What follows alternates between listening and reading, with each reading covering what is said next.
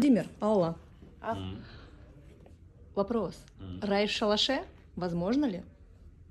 Ну, не так-то все возможно в нашей жизни, но лучше все-таки... Гонит, гонит, гонит. Не, не, вот нереально вообще. мы говорим про возможно или невозможно. Возможно, Гипотетически, конечно, если не наверное, да. повезет.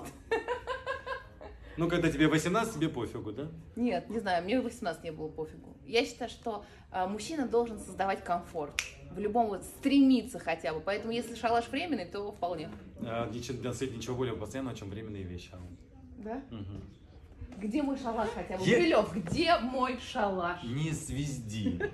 Все у тебя в порядке с шалашом.